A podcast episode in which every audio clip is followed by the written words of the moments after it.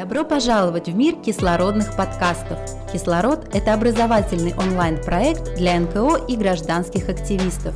Мы знакомим вас с последними тенденциями в жизни некоммерческого сектора.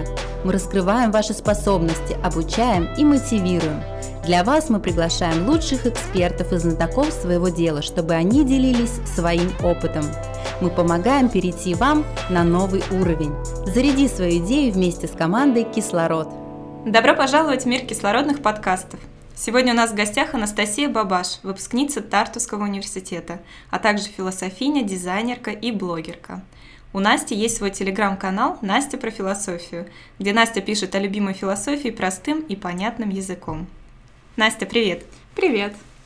В своем блоге ты называешь себя авторка. Очевидно, что тема феминизма тебе близка, потому что именно об этом я и планирую с тобой сегодня поговорить. Да, все верно.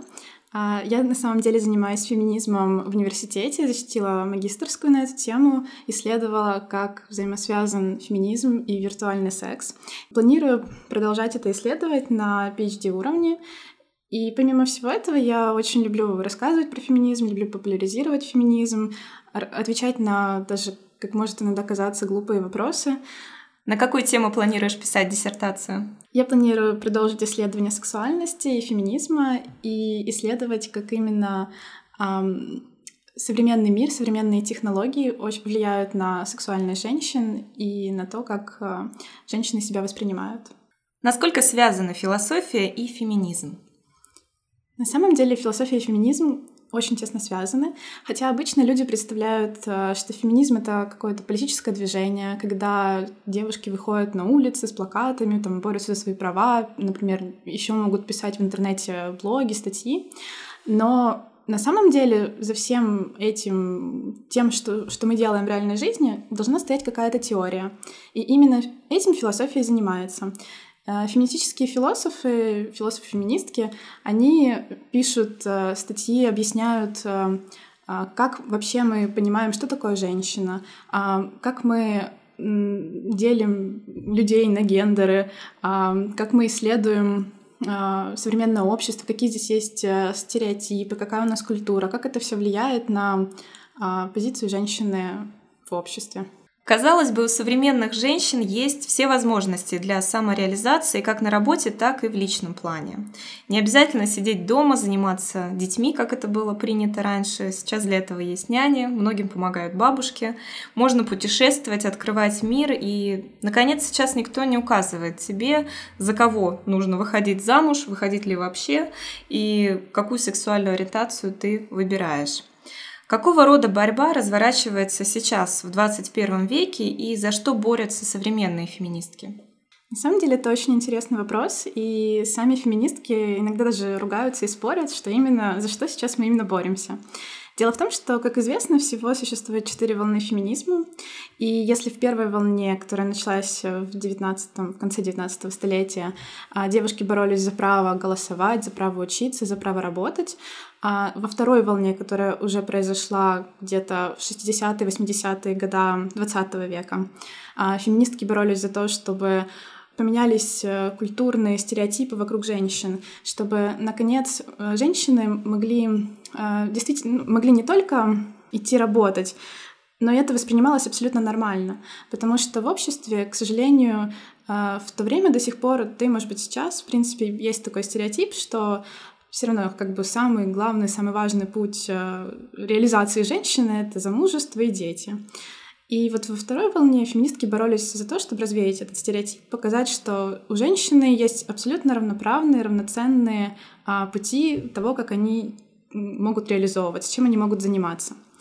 И потом наступила третья волна в конце 90-х, в начале 2000-х, когда женщины начали показывать, что на самом деле и все женщины разные, и у всех свой опыт, и более того, они все кто-то хочет работать, кто-то хочет учиться, кто-то хочет жениться, э, выходить замуж, кто-то хочет э, э, воспитывать детей.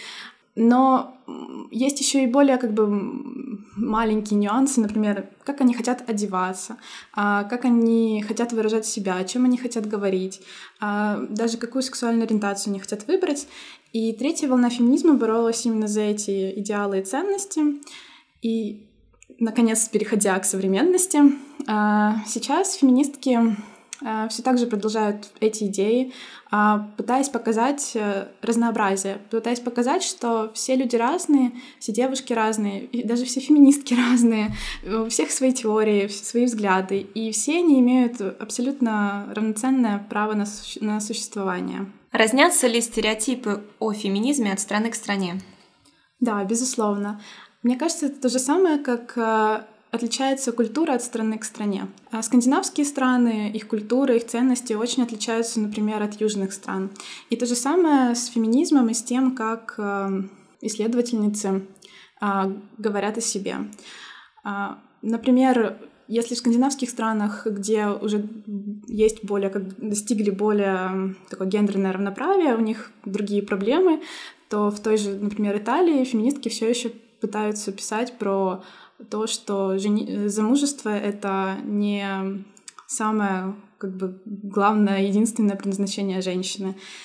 Настя, мы с тобой затронули тему гендерных стереотипов. А, давай поговорим о них немножко поподробнее. А, если погуглить, то их можно найти немало на просторах интернета. Я сейчас зачитаю лишь некоторые из них.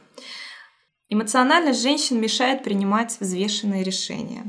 Женщины не могут быть такими же компетентными, как мужчины. Женщины не склонны к точным наукам, поэтому карьера в данной сфере им а, вряд ли удастся.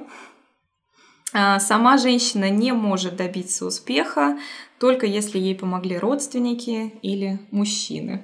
Перечислишь еще какие-нибудь стереотипы, которые укоренились прочно в нашем обществе? А, мне кажется, ты совершенно права, описывая все вот эти стереотипы и как пытаются изменить наше общество и культуру. Феминистки, они как раз вот борются с тем, чтобы показать, что женщина, когда, которая работает, которая хочет, э, например, реализовываться там, в точных науках или строить свою компанию, это то, что она сама выбрала, а не, не выбрала потому, что ей, например, не повезло в любви или она не смогла удачно выйти замуж.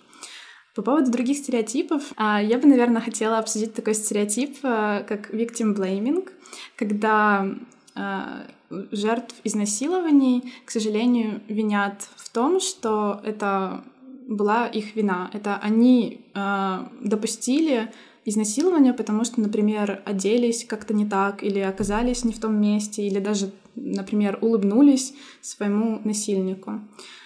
Это очень прочный стереотип в нашем обществе, потому что мы, как люди, склонны думать, что мы можем все контролировать. Нам очень на самом деле комфортно чувствовать, что мы контролируем ситуацию, мы сами решаем, куда мы идем, что мы делаем.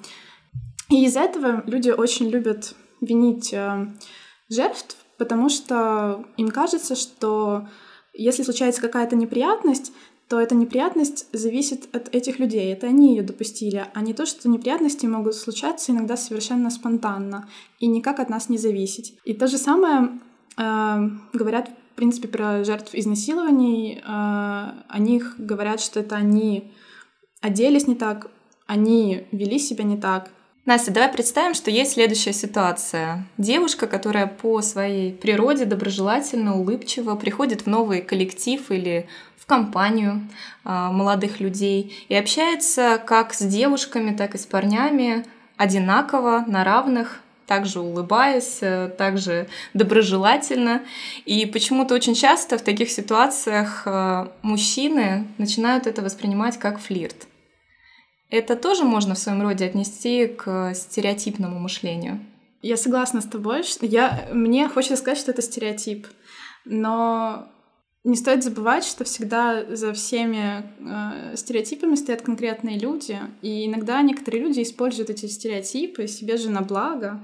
И, например, я не исключаю таких девушек, которые это делают абсолютно сознательно и специально, чтобы они ну, чтобы получили какие-то... Э, то, что они... Чтобы легче добиться того, чего они хотят. А иногда дружелюбие женщины означает просто дружелюбие, ничего более. Просто потому что вот ей нравится общаться, ей интересно общаться. Но из-за того, что вот стереотип о том, что женщина всегда, для нее главная цель — это замужество и дети, мы смотрим на вот это дружелюбие, что она пытается продвинуться именно к этой цели. Если объединить самые яркие стереотипы, то получается следующий портрет феминистки. Современная феминистка – это непременно воинствующая мужененавистница, нетрадиционной ориентации, не очень привлекательной внешности и недалекого ума. Прокомментируешь? Да, конечно.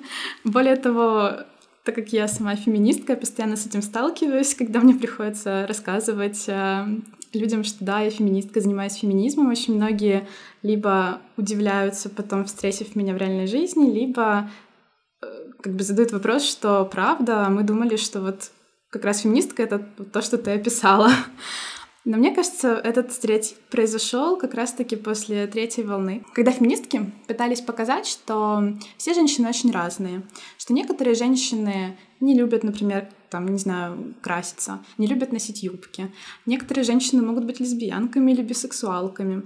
И таким образом у нас э, получается очень разнообразный портрет женщины, что мы не можем точнее сказать, кто такая женщина, что это вот обязательно, не знаю, там, длинные волосы, платья, каблуки. И так как феминистки начали бороться за то, чтобы показать, что женщины разные, и более того, они сами начали наконец-таки как бы проявлять себя, не боясь выходить на публику, говорить об этом, показывать, а, сложился такой стереотип, что вот все феминистки, они вот как раз вот такие, которые не боятся быть собой, не боятся показать то, какие они есть. Что современный феминизм говорит о воспитании детей, в частности, о воспитании девочек? Есть отдельное направление, как философия образования, философия воспитания, которое рассматривает, как же нам воспитывать детей. И феминистки, конечно же, подключились э, к этой сфере философии и тоже высказывают свое мнение. А, и опять-таки нет одного, нет одной единственной теории. Есть множество разных точек зрения, и мне кажется, что это даже, наоборот, очень классно, потому что родители теперь могут выбирать, что они хотят. Э, наверное, самая такая популярная или самая распиаренная версия того, как феминистки видят воспитание детей, это абсолютно гендерная нейтральность.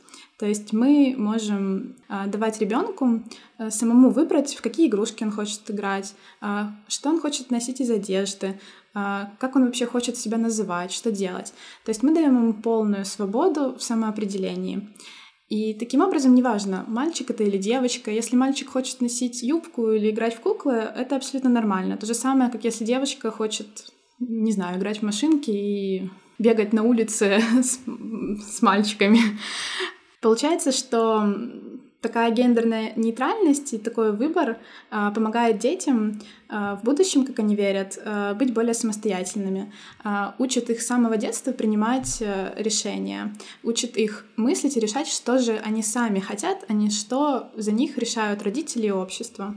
Но с другой стороны, есть феминистки, которые на самом деле и критикуют такой подход, потому что думают, что слишком большая свобода, она иногда как бы кидаться из крайности в крайность и могут не всегда выбирать то, что хорошо для них и правильно. И в конце концов, а, это может пошатнуть авторитет родителей. Все-таки родители нам для чего-то же нужны с детства. Они должны как-то прививать хоть какой-то тип культуры, через который уже впоследствии мы сможем узнавать другие культуры, мы сможем а, как бы критически смотреть и на свою культуру, и на чужие. Опять-таки, это такая новая сфера, которая развивается, и нет еще хороших, мне кажется, эмпирических исследований, которые бы подсказывали точно, что вот только один способ, он единственно верный, единственно правильный. Опять-таки, возвращаясь к а, тому, что ты говорила про культуру, про разницу культур, мне кажется, еще и об, об этом стоит помнить, что в разных обществах будут э, срабатывать разные решения. Настя, ты сама себя называешь авторка, поэтому хочу поговорить с тобой о феминитивах. А, многих они откровенно раздражают, кто-то посмеивается, кто-то посмеивается, кому-то откровенно все равно, но не все равно самим феминисткам. Расскажи поподробнее, что ты об этом думаешь. Да, феминитивы — это как раз-таки вот та тема, то новое, что появляется в нашем обществе, и которое а, не все готовы сразу как бы хорошо воспринимать. И вообще, на самом деле, мне нравится, что сейчас есть такое неоднозначное отношение к ним, потому что это, помогает, ну, это помогает дискутировать, помогает э, решить, действительно ли нам это нужно, или все таки мы не должны впускать их в наш язык. А на самом деле феминитивы — это такое очень интересное это очень интересный феномен э, в русском или даже, наверное, в славянских языках, поскольку если, например, спросить англоязычных феминисток, что они думают про феминитивы, то они однозначно скажут «нет, это плохо, мы будем бороться против них». А почему так? Потому что э, в английском языке э, у существительных нет рода, а в то время как в русском языке наш русский язык, он очень гендерно окрашен, или, не знаю, как правильно сказать, окрашен родом, если более правильно. А, например, когда мы говорим по-английски table, стол, мы не говорим, что он там красивый или красивая, в то время как в русском языке для нас стол всегда мужского рода. А англичанин не поймет, когда вы попытаетесь ему объяснить, что вот красивая стол, это звучит неправильно, это ошибка. И именно из-за того, что английский язык настолько гендерно нейтральный, а англоязычные феминистки говорят, что давайте будем избавляться от феминитивов. Например, у них э, в основном все феминитивы — это а, слова, которые обозначают женщин в каких-то, ну, как бы малооплачиваемых профессиях. Например, в waiter and waitress, то есть официант и официантка. Феминистки говорят, что зачем нам знать, какого пола человек нас обслуживает. Это абсолютно не имеет никакой разницы и не имеет никакого отношения к его профессиональным к его профессионализму, к его профессиональным обязанностям. Поэтому сейчас э, принято говорить а, просто waiter. В то время как в русский, русский язык, а, как я уже говорила, например, со словом стол, он очень гендерно окрашенный, и именно поэтому, возможно, здесь нам нужен немного другой путь. Нам нужно смотреть на феминитивы немного по-другому. У нас уже есть э, феминитивы, и мы их очень легко и часто используем. Например, посудомойка или там няня. А в то время как для профессий, которые хорошо оплачиваемые, которые уважаемые в обществе, например, там директор, или, там, не знаю, редактор или доктор, юрист. А феминитивов нет. Или если они все-таки кто-то из феминисток начинает их использовать, типа как юристка, докторка, редакторка и так далее, а, многих это смущает, им режет а, это слух, и они говорят, что это неправильно.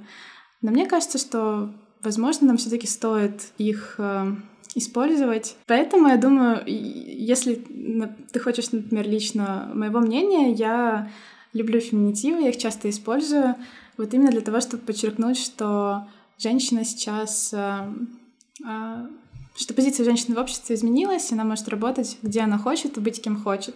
Но я не считаю, что феминитивы э, нужно навязывать, и нужно всех ходить, поучать и исправлять. Мне кажется, что это настолько, опять-таки, новое явление, неоднозначное явление. И, как я говорила, нам нужно э, все новое как бы воспринимать и не в штыки, но и не сразу радостно принимать э, необдуманно. А нам нужно критически осмысливать. А, поэтому я считаю, что это очень здорово, что феминитивы сейчас обсуждают, и э, у людей есть выбор. Настя, и в конце мой уже ставший традиционным вопрос. Что ты можешь пожелать нашим слушателям? Думать о всем новом и не воспринимать это сразу однозначно плохо или однозначно хорошо, а именно критически мыслить, анализировать, а, читать про философию а, для того, чтобы учиться думать, учиться думать самостоятельно. А про философию можно почитать как раз э, в личном блоге Насти, телеграм-канал, который так и называется «Настя про философию». Настя, спасибо тебе большое за сегодняшнюю беседу. Спасибо большое. Друзья, напоминаю, что сегодня у нас в гостях была Анастасия Бабаш, выпускница Тартовского университета, а также философиня, дизайнерка и блогерка.